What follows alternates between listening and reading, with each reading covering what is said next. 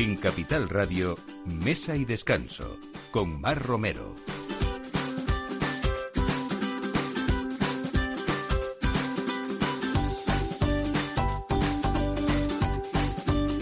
Buenos días, sábado 11 de enero y hemos vuelto a la rutina. Imagino que todos los que nos escuchan también hemos terminado todas esas fiestas, eh, pero es verdad que volvemos a, lo de siempre, pero sobre todo en este programa a lo de siempre, a buscar esos alimentos de temporada, esas buenas recetas, esos buenos artesanos que nos hacen productos que, aparte de alimentarnos, eh, nos dan alegrías y satisfacciones y sobre todo proyectos emprendedores que ya van cumpliendo años y son historias fantásticas que se hacen realidad y este es el caso, por ejemplo, del que vamos a hablar hoy, de un vino muy especial, pero de una autora muy especial, porque hablamos de un vino Jumilla, que es un vino de, de autora, de Elisa Martínez, es una enóloga que mm, yo creo que, ha volcado su experiencia, la dedicación y la pasión por este mundo, que, la cautivó y que nos cautiva un poco a todos, porque en esta sección siempre hay una, un apartado fijo para, para el vino. Elisa Martínez, bienvenida, buenos días. A todos feliz año, a los que nos escuchan y a los que tengo hoy en, en la mesa.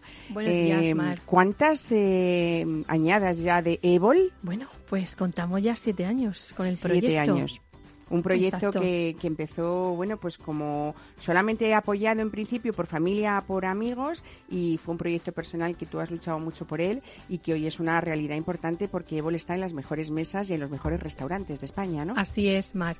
Estoy muy contenta eh, del trabajo, de la labor que estoy haciendo. Eh, se me está recompensando bastante y si cabe eso me motiva a, seguir continuando. eh, bueno, quiero decir que comencé con la añada 2012 y elaboraba cada dos años, 12, 14 y 16, porque no era capaz de vender esa producción en un solo año. Yo tenía que hacer clientes. Y bueno, pues llega la 2018, que es la actualmente que tengo en el mercado, que ya va a ser para un año solo. Qué bien, pues otra buena noticia. Un cumpleaños fantástico, ¿no? cumpleaños para el 2018.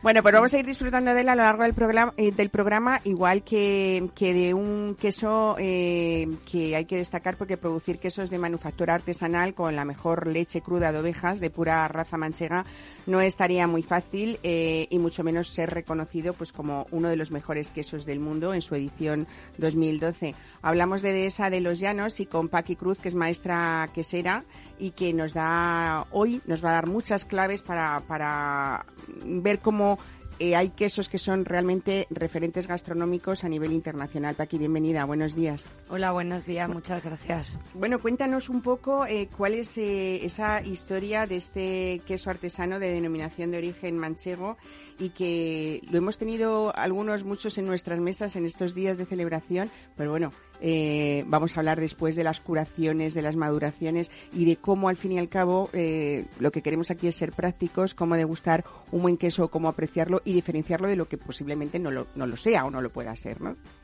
Pues sí, nuestra experiencia empezó en 2005, la que sería se montó en 2005. Somos una finca que está en Albacete, somos agricultores y ganaderos y mm, como teníamos leche y un poco todo el entorno con el que poder aventurarnos en este proyecto, pues se decidió abrir la quesería. O empezamos en 2005 como algo pequeñito. Eh, en 2012 fue cuando tuvimos el reconocimiento al mejor queso del mundo y entonces realmente no lo hemos creído siempre que era un producto diferente, pero que un título tal te avale, pues nos ha hecho creérnoslo mucho más y seguir. Bueno, hay que creérselo porque realmente es una gran historia. Desde 1647 que se estableció la dehesa de los Llanos, esta que sería en una finca de unos monjes franciscanos y en la actualidad es la única finca de Europa que sigue en explotación desde su fundación. O sea que es una historia importante que luego iremos contando, iremos desarrollando. Bueno, tenemos hoy, me encantan estos primeros programas del año y sobre todo encontrarme con personas que en este estudio hacía mucho tiempo que no que no nos veíamos. Ismael Lluvero, uno de los mayores y mejores divulgadores españoles sobre alimentación, muchas más cosas, pero hoy venimos además estrenando un libro, eh, uno de los muchos libros, o el último que tú has escrito, eh, Alimentos con Historia, en la que vamos a ir viendo cómo, cómo puede ser de una manera amena y divertida, llena de anécdotas a veces, eh, cómo uno puede aprender mucho de, de tu mano, ¿no? Bueno, no sé si se puede aprender mucho, ¿no? Yo creo que se puede aprender de la historia. La historia de los alimentos es la historia del mundo. La historia de los alimentos, pues muchas veces está ligada desde guerras a descubrimientos. Y la historia de los alimentos, en definitiva, es la historia de la humanidad y de los grandes avances que se han producido a lo largo de todos los años. Desde que empezamos comiendo raíces y semillas hasta la actualidad han pasado muchos años y todos esos años han ido dejando su post histórico. Bueno, pero vamos a ir luego después, a lo largo del programa, desgranando un poco esos alimentos importantes, no solamente en la historia, sino en nuestra historia española, ¿no? Y a, veces nos parece que nos tenemos que ir muy lejos, pero algunos son conocidos relativamente reciente, ¿no? Pues eh, claro, hay algunos que hoy son famosísimos y que hace poco tiempo no los conocía nadie. Eh, por ejemplo, el kiwi o el aguacate o la torta del casar incluso. ¿eh? Hablando de quesos también. La primera descripción de la torta del casar eh, la hicimos en el primer catálogo de, la Dirección General de Ganadería en el año 1969. O sea, es relativamente muy, reciente. Bueno, pues eh, todo esto y, en estas fechas en las que, bueno, eh, que tenemos que comer sanos, sanos, frescos y buscar alimentos, como digo, ingredientes de, de temporada, de cercanía también, de kilómetro cero. Vamos a hablar después con un restaurante en Valencia que se llama Oslo y que cumple un lustro con una oferta vegana y vegetariana basada en eso, en productos de proximidad y productos orgánicos con Olga Vázquez. Pues todo esto a partir de ahora, eh, en estos próximos eh, minutos, con este equipo. Alberto Coca en la realización y Ana de Toro en la producción. Bienvenidos a todos a Mesa y Descanso.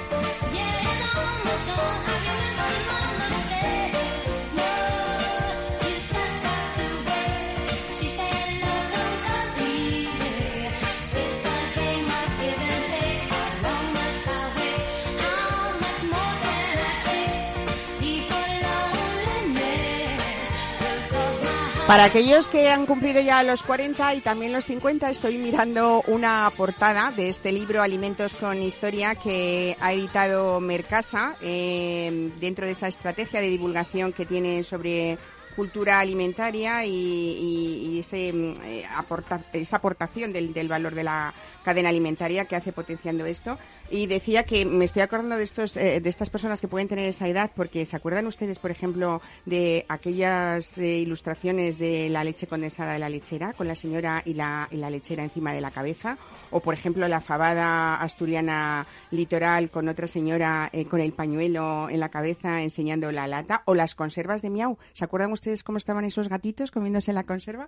Bueno, pues todo esto es un poco esa, esas imágenes que ilustran este libro de Ismael Díaz Lluvero, Alimentos con Historia, en la que decía antes eh, Ismael que mm, ha sido una persona que ha sabido hacer esa divulgación de nuestra alimentación, pero también eh, si leemos otros libros tuyos anteriores, eh, están llenos de anécdotas eh, de anécdotas curiosas que supongo que te han llevado también un trabajo de investigación largo a lo largo de, todos estos años de, profesión eh, y que hace además que nosotros, aunque tú dices que no, con, todas esas anécdotas es más fácil aprender y más fácil leer ¿no? Eh, esas curiosidades para, para saber pues cosas de alimentos, como tú decías, que, que a veces eh, creemos que están ahí de toda la vida y en nuestra educación y en nuestra cultura son relativamente recientes, ¿no?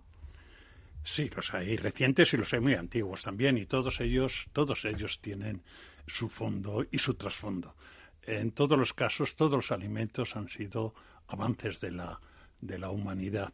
Eh, no recuerdo quién decía que era mucho más importante descubrir una nueva variedad de una fruta que pintar un cuadro o ganar una batalla.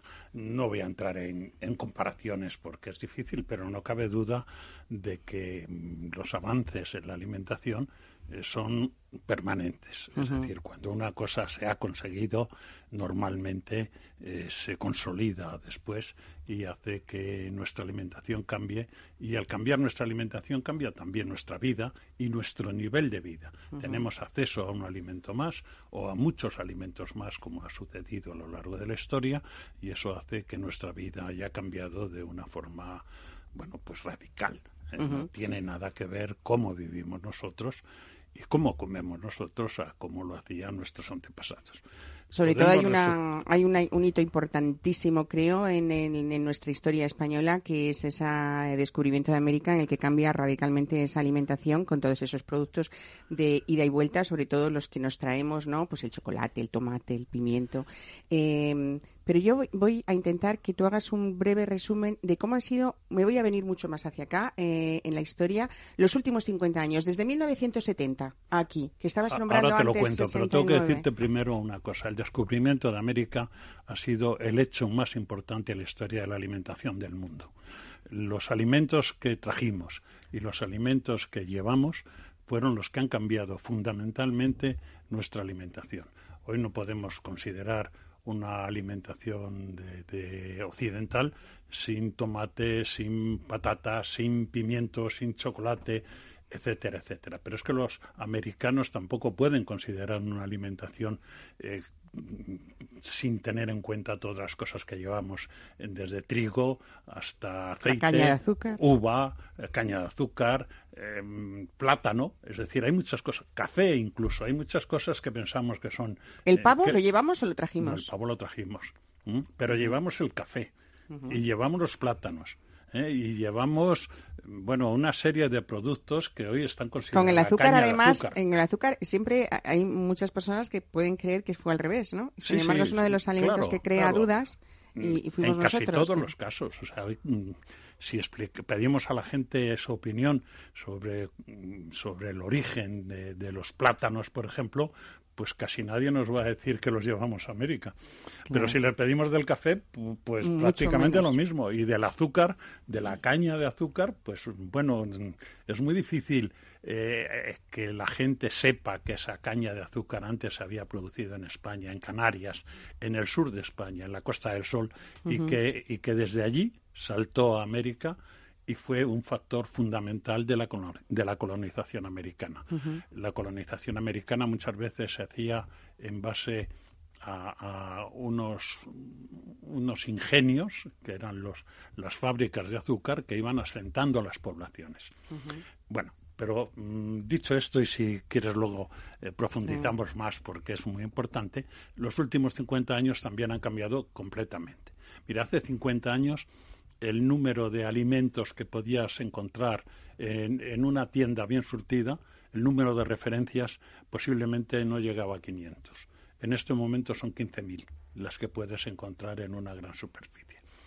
Quiero decir que, bueno, que muchas veces son referencias parecidas. O sea, antes teníamos yogur, ahora tenemos yogur de, de todo tipo. Tenemos yogur sin lactosa, tenemos yogur con sabores, tenemos yogur con fibra. Es decir, ha cambiado de una forma radical. Pero esto que ocurre con el yogur ocurre prácticamente con todo. Antes teníamos fideos y como mucho macarrones. Y ahora tenemos 32 tipos Surtido de pastas. increíble. Y, y no te quiero decir las salsas y, por supuesto las carnes y los embutidos y los quesos. Bueno, eso hecho, ha, hecho también que esa riqueza eh, eh, haga la vez eh, que nuestra cocina sea también muy rica, ¿no? más variada, por supuesto, pero también me refiero en las elaboraciones, en las recetas, ¿no? Claro, lógicamente cuando tienes más disponibilidad de productos, pues puedes actuar con mucha más libertad y hacer muchas más cosas e innovar mucho más. Pero nuestra cocina es muy antigua Nuestra cocina tiene muchas ventajas, la cocina española. La primera de todo es que es una cocina fundamentalmente de temporada es también una cocina kilómetro cero, que no lo hemos inventado ahora, pero antes no había muchas posibilidades de llevar las lechugas de una población a otra un poco más distante. Además, es muy, muy importante los mm, factores eh, típicos de cada una de las regiones. Incluso te diría que cada región tiene muchas cocinas. Asturias, por ejemplo. Asturias es una provincia, y hablamos de la cocina de Asturias, pero Asturias tiene, cada uno de los valles tiene una cocina distinta, porque los valles tampoco se intercomunicaban fácilmente. Y todo eso es lo que ha hecho que nuestra cocina sea variadísima y que nuestra cocina esté basada sobre todo en los productos eh, españoles, en los productos que se producen eh, en nuestra área, eh, que son variadísimos, porque aquí han llegado de todas partes. Han llegado de Oriente, a través de África, han llegado de América también, por supuesto, y han llegado del norte de Europa. Y entonces nuestra cocina, que además tiene la posibilidad de surtirse de, de, muchos, de muchas formas, pues tiene la ventaja de que tiene tres mares. Por eso nuestra capacidad de, de oferta de, de, pescados y de mariscos pues es impresionante. Hemos pasado estas fiestas ya, decíamos antes, estamos ya a mediados de enero. ¿Y cuáles son esos productos cercanos que debemos eh, aprovecharlos, disfrutarlos de ellos? Y siempre decimos que el producto de temporada es el más asequible siempre porque realmente es el que está eh, pues en el justo momento en el que se debe consumir y, y comprar, ¿no? Bueno, hay un dicho muy antiguo que es los alimentos en su tiempo. Y efectivamente eso es un factor impresionante. O sea, en estos momentos producimos tomate todo el año.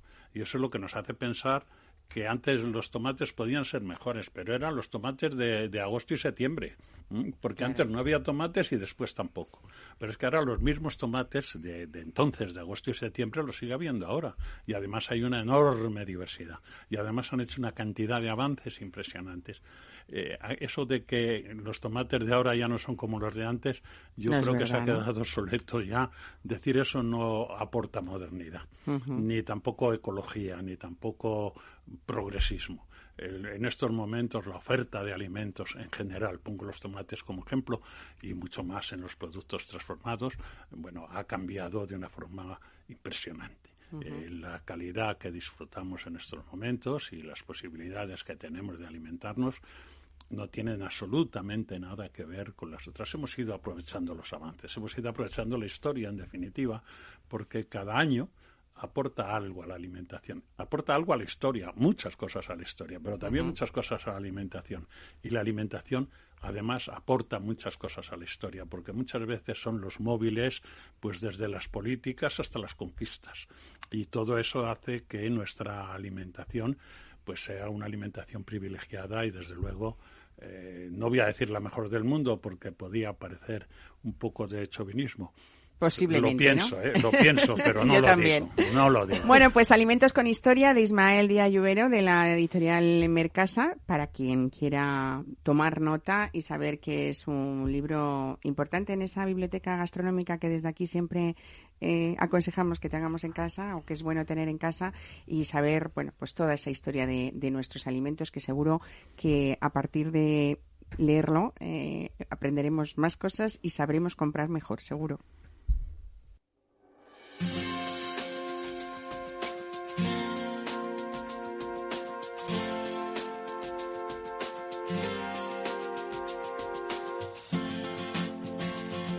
Saw a man brought to life. He was warm, he came around like he was dignified. He showed me what it was to cry. Well, you couldn't be that man I adore. You don't seem to know, seem to care what your heart is for. I don't know him anymore.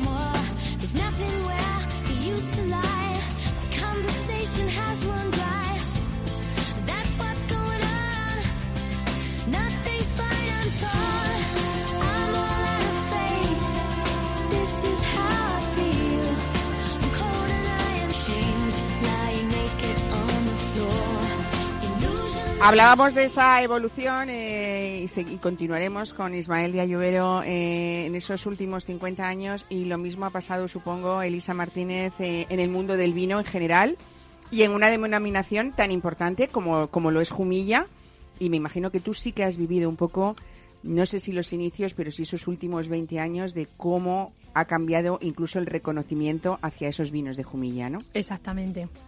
Eh, Jumilla hace 20 años pegó un giro impresionante. Se está haciendo una labor por parte de los enólogos muy importante. Los vinos están reconocidos a nivel internacional, muy, muy premiados y con exportación desde hace casi 20 años. Algo que no se pensaba en Jumilla. De hecho, en varias regiones nos ha costado mucho entrar con nuestro vino porque La idea era mm, que eran vinos pesados, alcohólicos, ¿no? Con mucho sí, nivel de exactamente, alcohol. los o- graneles, con mucho, con mucho alcohol, vamos, imbebibles. Y de ahí al paso gigantesco que hemos hecho, pues a, a día de hoy están reconocidos internacionalmente y exportando mucho en Jumilla. Bueno, vamos a hablar de esa historia que a mí me gusta cada vez que viene Elisa Martínez eh, recordar un poco porque eh, estuviste trabajando 20 años de enóloga en, en bodegas distintas de la denominación de origen de Jumilla y en 2010 la vida te da un vuelco, haces un paréntesis laboral, te quedas eh, pues pues eh, sin empleo y esto eh, empiezas eh, iniciando un blog que se llama Aromas en mi copa con el que continúas, ¿no? Sí, Y ahí dices, bueno, pues yo que estoy ya en contacto con el vino, quiero al final, con ese apoyo familiar sobre todo, emprender un proyecto personal. Y esto es Evol, ¿no? Correcto. Si ustedes leen Evol, es Love o Love al revés, ¿no? Y significa más cosas, Sí. Elisa, ¿no? eh, significa evolución de Jumilla a lo largo de, de los años, evolución mía de mi trayectoria profesional, la inicial mía y de mis tres sobrinas, y luego si lo leemos al revés es love, amor, Es una historia de amor al vino, ¿no? amor y pasión por el vino. Bueno, hablamos de una, un vino elaborado 100% con uva monastrel, lo- Correcto, la propia sí. uva de, de- o la más eh, Sí, emblemática, la- ¿no? la- de, de pie franco, sí. de pie franco que significa eh, que no que está justo o sea son cepas viejas que están pegadas a la tierra Que sin no han sido injertadas. que no hay injertos ¿no? Exactamente, las que sobrevivieron en la filosera. Y bueno, pues una joya para los técnicos esta variedad porque extraes todo, todo de la uva. viñas de secano muy viejas lógicamente con muy pro- muy poca producción por, por cepa. Y hablamos de esta parece que historia corta pero muy intensa porque en 2012 como nos comentabas al principio eh, salieron 6.000 botellas. Eh, después a los dos años en el 2014 ya había otras 6.000 más Actualmente estamos en cuánto esta Bueno, pues del- en la añada 18 estamos en 7.000 botellas y la 2019 pues mil más. mil más. Y bueno, lo importante es que eh, en el mercado eh, a Evol eh, se le quiere tanto que al final Sí. tú, en vez de cada dos años, eh, ya la venta es cada año, ¿no? Ha costado mucho porque voy sola, yo no tengo nadie trabajando, pero bueno, he tenido suerte de dar con distribuidores que están posicionando el vino donde deben estar. Bueno, has tenido suerte porque es un vino que una vez que se prueba, la gente ya se Exactamente, han queda apostado, fiel totalmente claro, a él, claro, ¿no? apuestan por él y de hecho, tengo que decirlo, yo soy de Jumilla, región Murcia, pero Evol llegó a Madrid antes que Murcia. Ah, sí. Sí, totalmente. Lo que yo pensaba que era más difícil, porque siempre en tu región pues te arropan, te, te ayudan, te, pero nada. Y al final entré a Madrid antes. O sea, esto de nadie es profeta en su tierra, Claro. a ti te pasó, ¿no? Sí. Bueno, Así que el viñedo, vamos a hablar un poco, es muy peculiar porque este vino es así de fresco, de agradable. Sí, de altura. Porque es un viñedo de altura sí, también, ¿no? Que es 700 importante. metros con mm, pedregoso, donde cuando llueve, lo poco que llueve en Jumilla, porque tenemos más horas de sol que de lluvia, pues esa reserva hídrica, la piedra, pues la, la tiene durante bastante tiempo. Y bueno, pues he tenido también la suerte de que todas las señadas que he ab- elaborado, la uva ha sido espectacular. O sea, es que lo tenía todo de frente. Cosas de la vida que pasa, ¿no? Vamos, que estabas destinada ¿eh? A- en a tu que- profesión de que enóloga, sí tenías sí. que tener tu propio vino, ¿no? Sí. Eh, ¿Te has planteado tener tu propia bodega o en principio A ver, así vamos muy bien? Mm, lo he pensado varias veces. Lo que pasa es que, bueno, mm, el proyecto que yo llevo a cabo me está costando bastante esfuerzo económico porque la administración a mí me contempla como un gasto, no como una inversión. Entonces no tengo ayudas por esa parte. Pero sí que es cierto que puedo hacerlo a través de otras asociaciones o, estatus, estatus. Y entonces mm, pensaba tener una bodega, pero creo que es mejor lo que estoy haciendo y preparar un nuevo vino.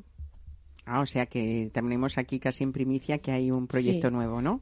A ver, estoy pensando mucho, porque ya te digo. ¿Como Nastrel también o blanco? Mm, Es un blanco. Ah, en Jumilla, bueno, Sí. está muy bien. Sí, porque además eh, los distribuidores me, me apoyan, me- o sea, me animan para que lo pueda llevar hacia, hacia adelante y, vamos, lo referencian sí o sí. ¿Y cuáles So- serían esas variedades o esa variedad? Bueno, pues un godello me encantaría. Ajá. Así que me gusta mucho la variedad. ¿Previsto para la vendimia de 2020 o todavía? Bueno, seguramente. Ahí vamos, ahí vamos. Bueno, pues nada, aquí yo te invito a que lo tomemos Hombre, en, claro. en- en primicia, ¿no? Sí, sí, sí, por supuesto. Tiene que estar. Por Bueno, supuesto. yo creo que ese carácter fresco es el que tú has buscado desde siempre y, y al final has conseguido un vino de Jumilla eh, muy fácil de beber. Eh, Uno puede compartir en una mesa mm, y perfectamente esa botella es bebible para dos, para tres, cuatro personas, ¿no? Sí, sí. Y- Algunas veces dos personas. Algunas veces dos personas. Sí, sí, sí, porque es, es un vino con paso fácil en boca. De hecho, mm, yo, mis amigas, cuando sa- sacamos la primera añada, algunas de ellas solamente bebían blancos y rosados, porque bebían tinto y les parecía muy duro, ¿no?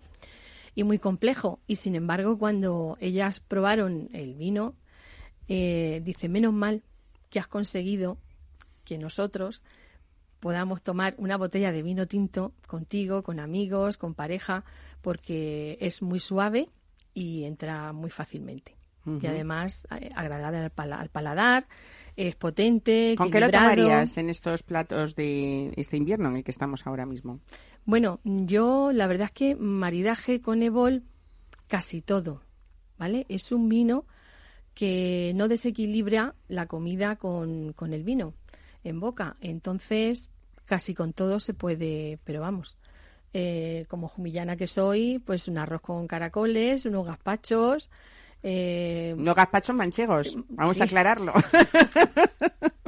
¿No? con, con carne a la brasa, pero vamos que si te pones una pizza también combina. eh, Ajá. para todo. Con caza también. Caza, sí, también, Puede totalmente. ir muy bien con la caza. Sí. Sí, porque como lo está degustando, ya sabe que. Paqui Cruz está es diciendo que con queso, Con ¿no? queso. Con queso. Sí. Bueno, pues casi con todo. La verdad es que muy bien. Y además está tiene mucho carácter como la autora.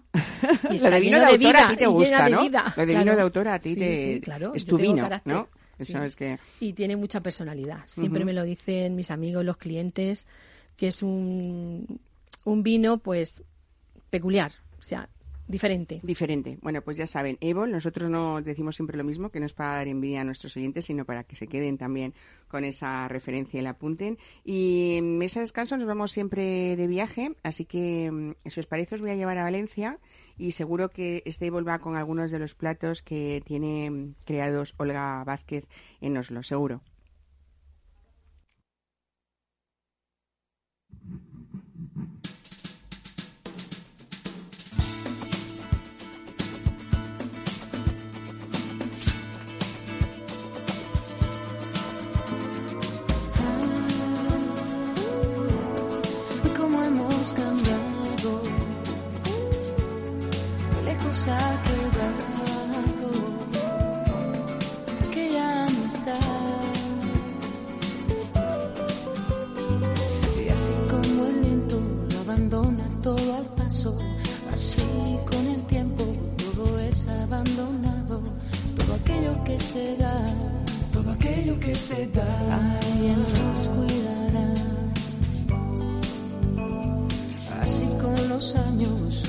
a la distancia. Fue así como tú y yo perdimos la confianza. Cada paso que se Pues nos vamos a Valencia, justo al casco antiguo de la ciudad, en un edificio de 1850 y mm, en un lugar donde ya solamente en cinco años eh, es toda una institución que es el restaurante Oslo. Ya así suena simplemente Oslo, algo fresco, ¿no? Fres- Fresco, sano, ecológico también eh, y, y en este caso pues con productos de kilómetro cero, que por supuesto no son de Oslo sino de Valencia. Olga Vázquez, buenos días, bienvenida. Hola, buenos días, Mar. Encantada de estar en tu programa. Muchas gracias. gracias. Bueno, eh, empezasteis en Fallas de 2014 y la verdad es que en este lustro es verdad que Oslo es ya toda una institución que no solamente atrae a vegetarianos y también a omnívoros, a personas eh, de Valencia, pero también muchos extranjeros tenéis, ¿no? Con esa alternativa saludable que habéis creado. Claro. Es, bueno, pues llevamos, como tú bien has dicho, ya muchísimos años intentando aproximar pues la gastronomía vegetariana y vegana a todos los públicos. Una gastronomía saludable, atractiva y, y que, bueno, muy versátil. Entonces, esa versatilidad, aparte de tener nuestro eh, toque eh, mediterráneo, obviamente porque estamos en Valencia, bueno, pues también aproxima mucha cocina internacional. Entonces, bueno, al final tenemos toques ¿no? de, muchas gastronomías, entonces muy atractivo porque mucha gente viene y reconoce, bueno, pues esos toques de su propia gastronomía, eh, pues japonesa, eh, griega, libanesa, toda, toda eh, dentro de nuestra carta, ¿no? Hay unos toques de todas las gastronomías, hacer un guiño siempre a, o tienen algún producto, ¿no? Que, que nosotros aprovechamos para, para, para hacer una carta Internacional. llena de, exactamente. Y, de- y- de- y de- de- también y también tradicional, Olga, porque si buscamos Mm. platos dentro de esa cocina, como estás comentando, no solamente noruega, nórdica, sino también libanesa, mediterránea, Sí. eh, estamos hablando de tradición, aunque parezca que el veganismo es una corriente relativamente mm, eh, No, moderna, ¿no? O de moda, ¿no? Y no es moda, porque vosotros lleváis también, habéis diseñado una carta con, con muchísimos criterios nutricionales también, ¿no? Sí, sí, mira, de momento la, uno de nuestros proyectos siempre ha sido el, bueno, yo como, como eh, soy de Valencia, la gastronomía mediterránea y la local me parece además súper atractiva. Entonces, al final, la, la- la mejor manera es intentar eh, hacer veganizar o vegetarianizar estos platos tradicionales que lo hacemos todos los días en el menú, pues bueno, aquí con nuestra cultura del arroz, eh, pues bueno, incluso estas navidades pasadas pues, llegamos a realizar un cocido típico de la zona, la versión vegana que tuvo un éxito asombroso. ¿Cómo se O hace un cocido vegano? A ver, explícame.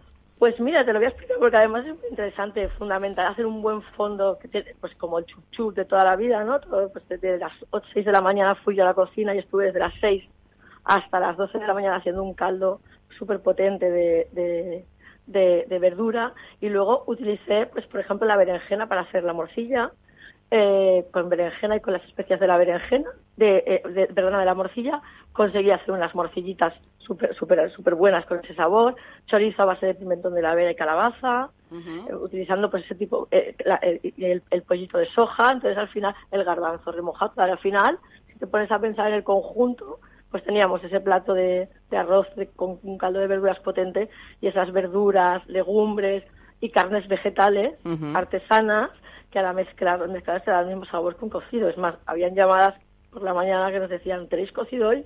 Porque si lo tenéis, vamos, y era un cocido vegano. Claro, lo que sorprendente es que consigáis esos sabores como del recuerdo de siempre, ¿no? Y con, con productos eh, Efectivamente, es vegetales. súper importante, súper importante porque el que ser vegetariano o vegano no quiere decir que no te gusten los sabores de tu, de tu vida. También es verdad que además esos platos, tanto nutricionalmente como, como saludablemente, eh, pues no contienen grasas saturadas, eh, son muchísimo más más más saludables y más bajos en calorías. Y bueno, nuestras cartas están llenas lo que hoy en día se llama los superalimentos, que es lo que utilizamos nosotros en nuestra cocina que son alimentos altos en vitaminas, en fibras, en minerales, pues, pues bueno, tenemos prácticamente toda la carta llena de superalimentos. Superalimentos, producto- ingredientes con, con altas propiedades nutricionales que, aunque nos Claro. parezca así que a veces mm, es un poco el desconocimiento, pues anacardos, aguacates, boniatos, eh, eh, Mm. quinoa, todo esto son eh, El cale, superalimentos, las ¿no? algas, los frutos secos, los arándanos, el aceite de oliva virgen extra mismo es un gran superalimento. Luego hay cosas más específicas como la chía, la espirulina o el cacao. Cacao puro, cuidado, el cacao, el Sí. cacao, no el chocolate, sino el cacao puro, sin azúcar. que además da un color maravilloso a los postres y un olor fantástico. Que además te ocupas de toda la repostería vegana también, Olga, ¿no? Tú, propiamente. Sí, porque es, es una es una de las cosas más difíciles dentro de tener en cuenta que cualquier buen, buen bizcocho, pues montas una clara de una una clara de huevo y te hacemos un bizcocho maravilloso, una mantequilla. Entonces todo eso nosotros no lo, no lo utilizamos para la repostería vegana. Entonces sustituimos eh, con eh, almíbares de, de- de grasas vegetales, leches vege- bebidas vegetales, almíbares de plátano para conseguir esa jugosidad y esa textura. ¿vale? O, o las cremas inglesas, que sabes que al fin y al cabo, o la, o la creme brûlée, que es todo una yema de huevo, bueno, pues de repente elimina el huevo e intenta hacer algo que sea prácticamente igual, que tenga la misma textura. Y eso es más bien un tema de experimentación, de utilizar productos y al final acabas consiguiendo cosas asombrosas, muchas incluso por accidente, no me Ujú. esperaba que estuviera tan bien, ¿sabes? Bueno, pues sí, nada, tenemos- con lo que nos cuentas no nos extraña que en cinco años sea un punto y una cita prácticamente obligada ¿eh? para esa cocina o para los amantes de esa cocina sana. No lo hemos dicho, estáis en la calle Catalans, en el número 8, Número ocho, ¿no? sí. Pero sí hemos dicho antes que es justo pues en el casco antiguo, el casco histórico de, de la ciudad. Correcto. Pues de la nada. catedral, justo. Felicidades por esos cinco años ¿eh? y sobre todo, bueno, pues por, por esa defensa del producto sano, de cercanía y de esa influencia mediterránea, fresca y también cosmopolita a la vez. Muchísimas gracias, Olga Vázquez. Un saludo y buen fin de semana. saludo Hasta luego, adiós.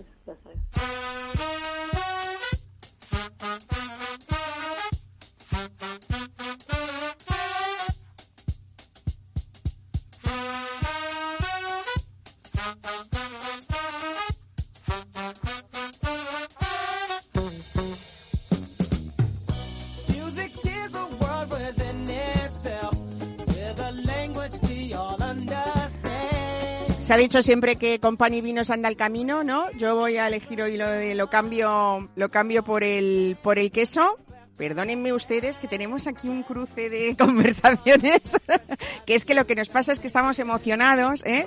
Porque estamos probando este queso Paqui Cruz de esa de los Llanos eh, y estamos, está todos, todos estoy escuchando diciendo que bueno, es muy bueno, ¿no? Ismael, tú que eres un experto en quesos, ¿qué dices de este Me parece queso? que está muy bien, está muy bien hecho. Es un queso además mm, que ha tenido un proceso mm, muy limitado, o sea, ha ido, ha ido lentamente seguramente porque se hace a muy baja temperatura Ujú. y eso hace que mantenga la cremosidad que tiene y al mismo tiempo la, la consistencia y el cuerpo y la fuerza que tiene.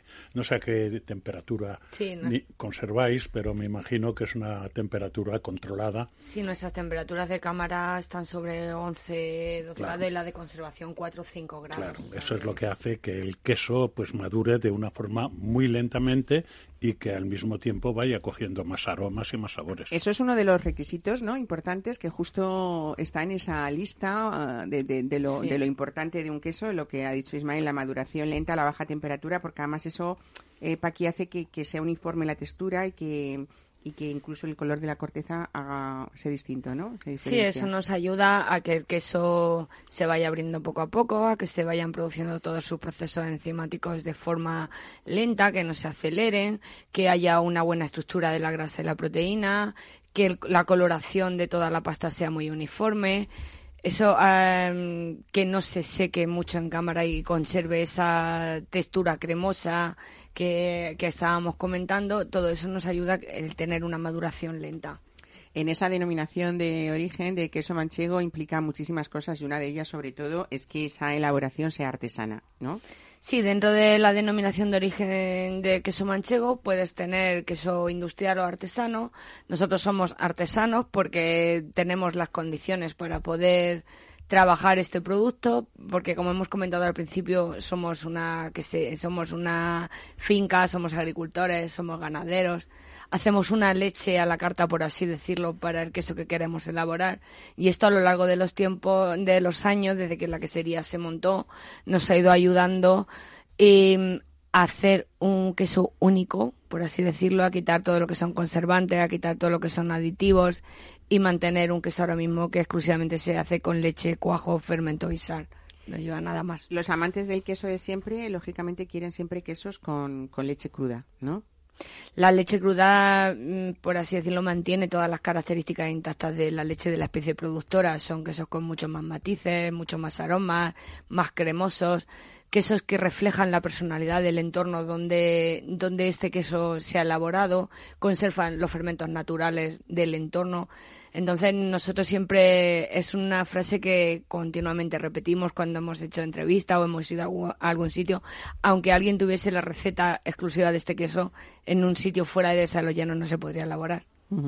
Eh, hay dudas de la gente que dice, oye, la- ¿las cortezas se comen o no se comen? Depende, ¿no? Porque, por ejemplo, en- si la corteza es como este queso eh, que ha madurado de forma natural, que no tiene parafinas, que no perfectamente es parte del queso, ¿no? Que se puede comer o no. Sí, hay tipos de cortezas. Lo que es nuestra corteza es una corteza natural, que es el propio queso que ha madurado de fuera hacia adentro. Es una corteza comestible. Luego lo que normalmente se suele dar es pues, parafinas, algún tipo de pintura que llevan algún tipo de fungicida. Entonces esa corteza en sí no es comestible, pero la corteza del queso de saloyano es parte integral del producto. Se puede comer sin ningún problema. Oye, también hay dudas porque dicen, un queso de leche cruda, un queso artesano, ¿pueden tomarlo, por ejemplo, intolerantes a la lactosa o celíacos? El queso manchego es un queso fermentado, con lo cual durante la fermentación la, el azúcar de la leche se pierde. Es un queso que no habría ningún problema para que lo tomasen los intolerantes a la lactosa. Tampoco sería problema los alérgicos al huevo, ya que nosotros no tenemos ningún tipo de lisocimas aplicadas en el producto. La lisocima es un derivado del huevo, con lo cual los intolerantes al huevo no podrían tomarla, pero nosotros hace años la eliminamos de nuestro proceso de producción y como normalmente todo el mundo sabe, es difícil mm, discutir lo de un queso para los alérgicos, o sea, los intolerantes al gluten, ya que en sí la leche no tiene gluten. Pero sí, eh, cada vez se ven más mm, connotaciones en etiquetado y todo queso apto para los intolerantes al gluten. O sea, en sí la leche no, sobre tiene todo lo gluten. de la lactosa, ¿no? Que la Sí. gente piensa que eh, los intolerantes a la lactosa a lo mejor no Claro, pueden es que tomar en el proceso pero... de fermentación, la lactosa se va convirtiendo en ácido láctico primero y va dando lugar luego a una dispersión de productos que son los que dan aroma y sabor fundamentalmente.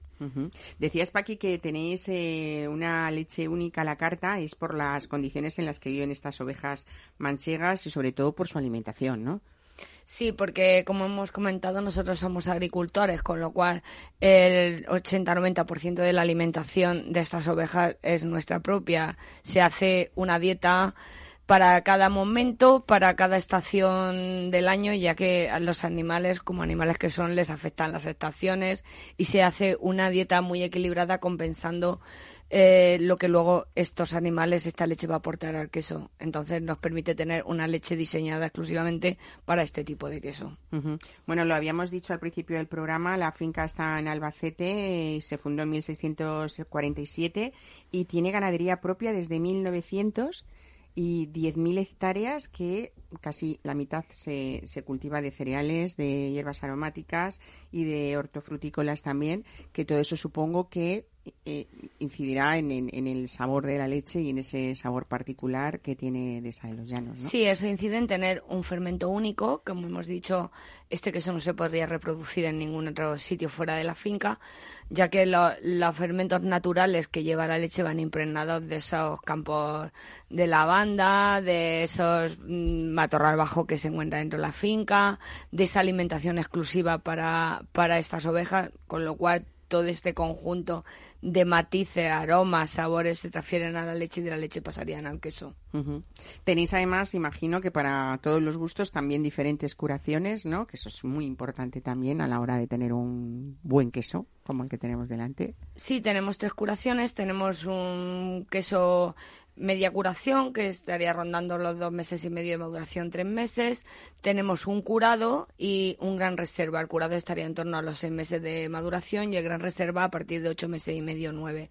En cada, por así decirlo, cada queso tiene unos aromas, unos matices que pueden diversificar el tipo de, de gustos, por así decirlo. A quien le guste un queso menos fuerte, menos potente, con menos matices aromáticos, pues se puede cantar perfectamente por un semicurado que, como hemos hablado al principio, a pesar de tener pocos meses de maduración, es un queso con leche cruda que ya en sí va a tener unos matices espectaculares simplemente con un queso de tres meses. Estábamos viendo un estuche de presentación que tenéis muy bonito, que son cuñas, porque habrá personas que digamos, es que yo un queso no me voy a comprar, pero bueno, también facilitáis esa labor, incluso de que se pueda hacer dentro de ese estuche de presentación lo que es una tabla de quesos, aunque sea el mismo queso manchego de la misma procedencia de ovejas, en esas distintas curaciones, ¿no? Que es interesante tener, bueno, poder hacer esa... Sí, nosotros a lo largo de los años eh, hemos ido adaptando los formatos a lo que el mercado demandaba. Entonces, eh, cuando yo empecé a trabajar en la fábrica era un poco impensable el porcionado. Ahora cada vez el mercado lo demanda más. Entonces, nosotros allí en la misma finca, en la misma quesería se elabora. Lo que tenemos en la mesa es una, una cata vertical que nosotros le llamamos, donde dentro de un mismo packaging tienes una cuña de, de semicurado, una de curado y una de gran reserva, envasadas independientes.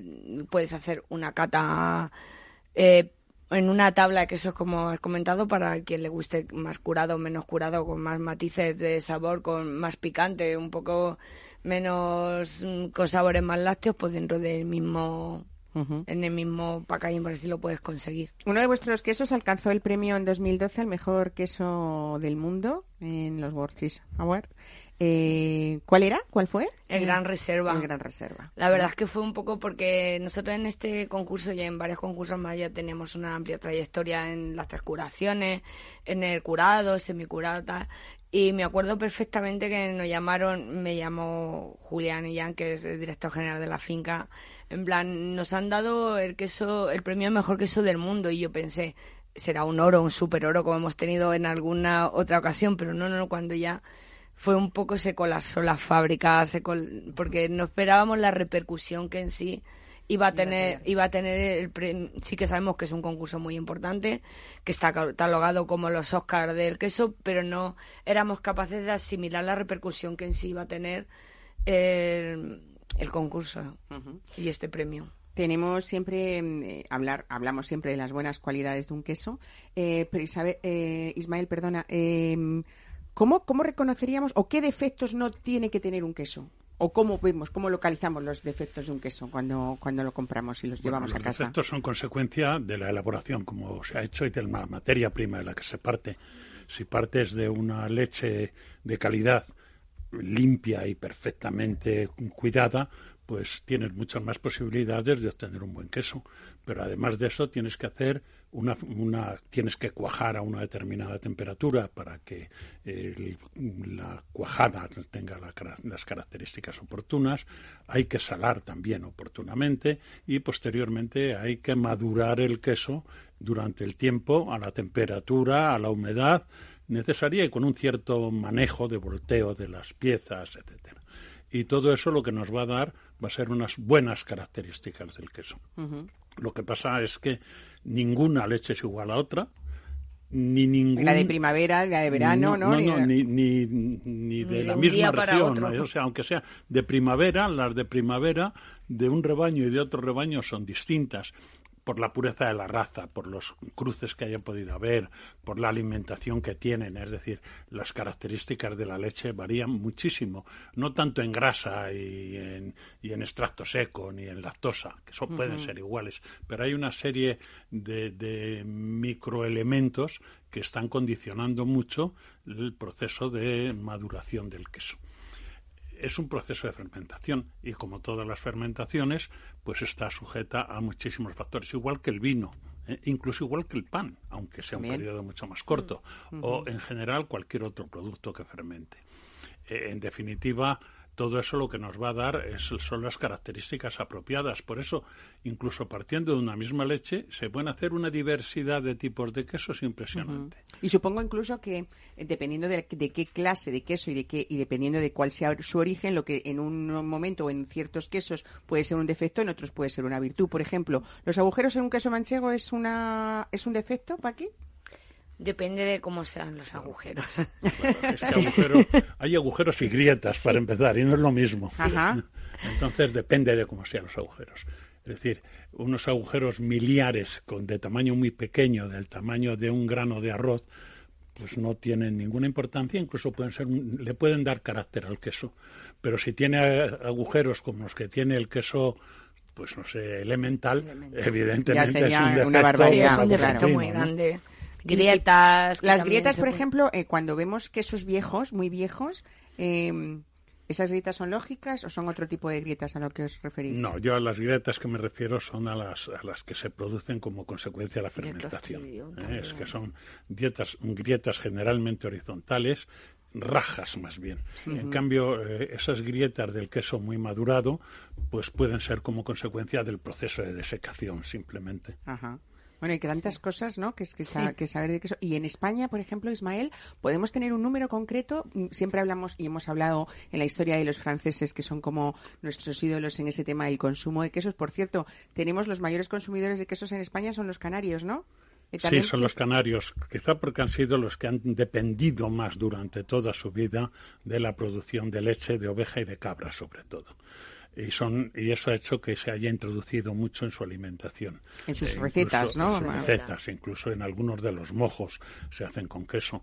Pero eh, la diversidad de quesos es infinita. O sea, decimos que los franceses tienen 365 quesos distintos y yo me comprometo a decir que en España podemos tener 700. 700. Pero si alguien me dice que si 1400 también, pues también, porque están cambiando. Todos los días están saliendo nuevos quesos. La oferta de quesos es ilimitada, porque va a cambiar con muchísimas cosas. O sea, eh, están apareciendo quesos en zonas donde antes no se habían hecho o se habían producido en pequeña cantidad y están apareciendo quesos nuevos. Eh, ¿Cómo la, eh, una nueva una novedad de queso? Pues la cambias variando determinados componentes que son de la composición, la maduración, la conservación. Incluso ingredientes, ¿no? Como el queso de Murcia al vino, Sí. ahora que está, Claro, por ejemplo, aquí una murciana, el queso ¿no? del Murcia al Eh, vino es un magnífico invento. El que inventó el queso del Murcia al vino tiene un mérito impresionante. Y, no se le ha hecho suficiente homenaje porque no tiene más importancia que una coloración externa del vino, sobre todo. O sea, ni siquiera llega a tomar sabor. Pero mm, la realidad es que se paga mucho más el queso de Murcia al vino que lo que ha tenido ha sido un proceso final en, en heces de vino, nunca se pone vino de gran calidad, y sin embargo, pues esa coloración, un problema que tenemos en España es que los quesos son muy monótonos. Son muy monótonos en cuanto a forma, son muy monótonos, en- monótonos en cuanto a tamaño.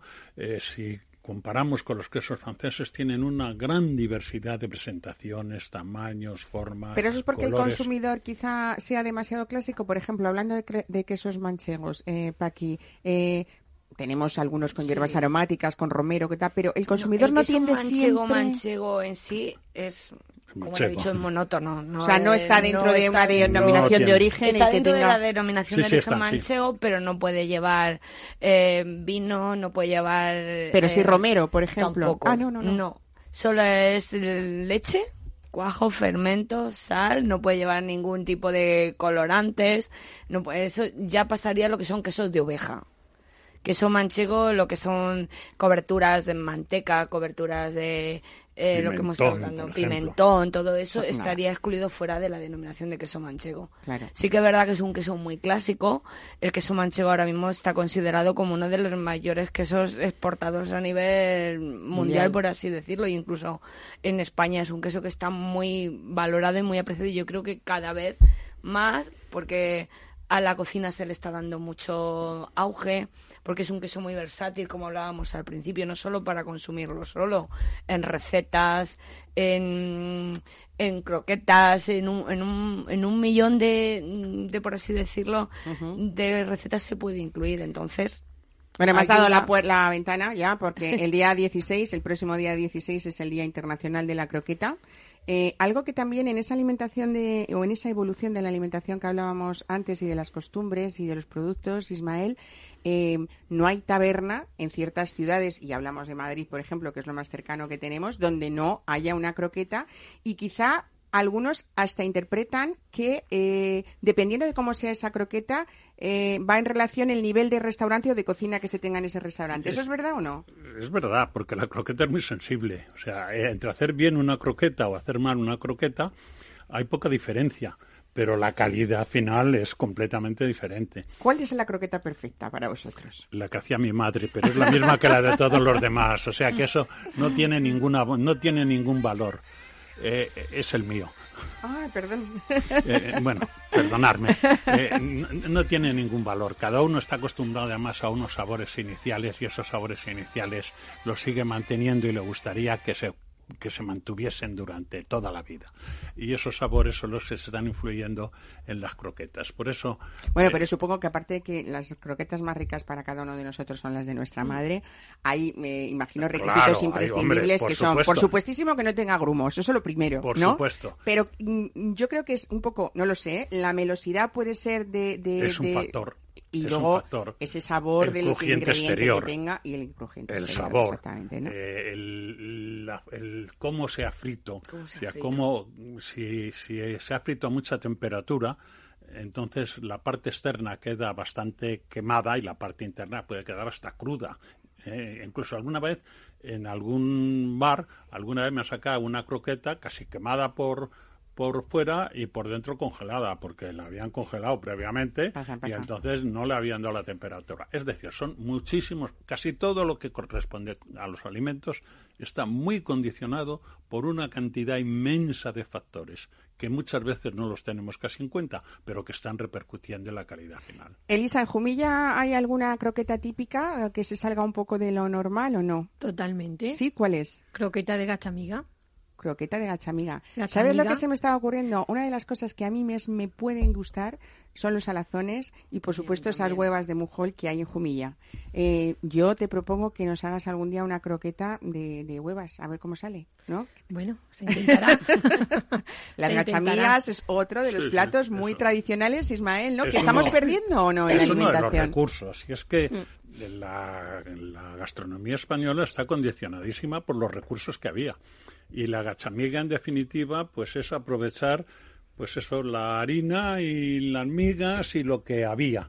Y entonces se hacen productos, se hacen platos completamente diferentes. La gachamiga es un producto muy típico de, de Murcia, eh, también de Albacete, y es un producto que tiene un, un valor especial, y, Claro. pero es consecuencia de los recursos que hay en esa zona y con los que se puede hacer. Paqui Cruz, yo con estos quesos de Deza de los Llanos, perdóname que me los voy a tomar así, ¿eh? Y no, y no voy a hacer croquetas con ellos de No, momento, mejor, ¿eh? mejor.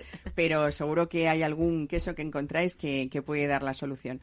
Bueno, nos queda poquísimo tiempo, como siempre se nos ha pasado así, de pronto. Este bol que estábamos tomando es de la vendimia de 2018. Correcto. ¿Cuándo empezará la de 2019, Lisa? Bueno, saldrá por abril. Bueno, pues La nueva nada, añada. si ven a ustedes en alguna carta en la denominación de origen Jumilla y vean y miran Ebol, por favor no, no, no se pierdan ¿eh? el disfrute de, de este vino. Ismael, me ha encantado este libro como todos los que leo tuyos y además como no hay que leerlo de principio a final, sino que cada uno cuando tenga curiosidad por un alimento y ver su historia puede echar mano de él, pues una vez más felicidades por ese trabajo ¿eh? y, Pues muchas y al gracias. final nos sirves también de documentación en algunos de los trabajos Sí, que hay, que hacer. hay que tener en cuenta Siempre, una cosa, ¿eh? y es que es una gran labor que se está haciendo por Mercasa, por Mercasa, que en estos momentos está potenciando los alimentos. Eh, los cocineros han sido durante mucho tiempo nuestras estrellas y las referencias, pero hay Ahora que tener que en cuenta hay que tener en cuenta que los alimentos son la base Claro y las sí. estrellas de nuestra gastronomía. Claro.